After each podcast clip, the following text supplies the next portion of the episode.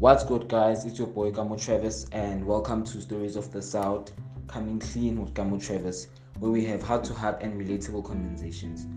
Today's episode is an introductory episode where I get to tell you guys who I am, what I'm about, and what this is about.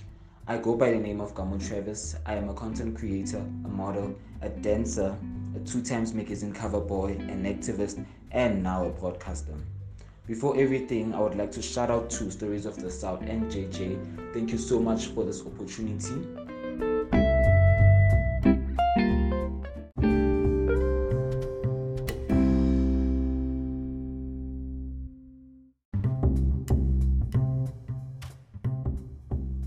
Coming Clean is a platform where we interchange and speak about things we go through on a daily basis, basically relatable things.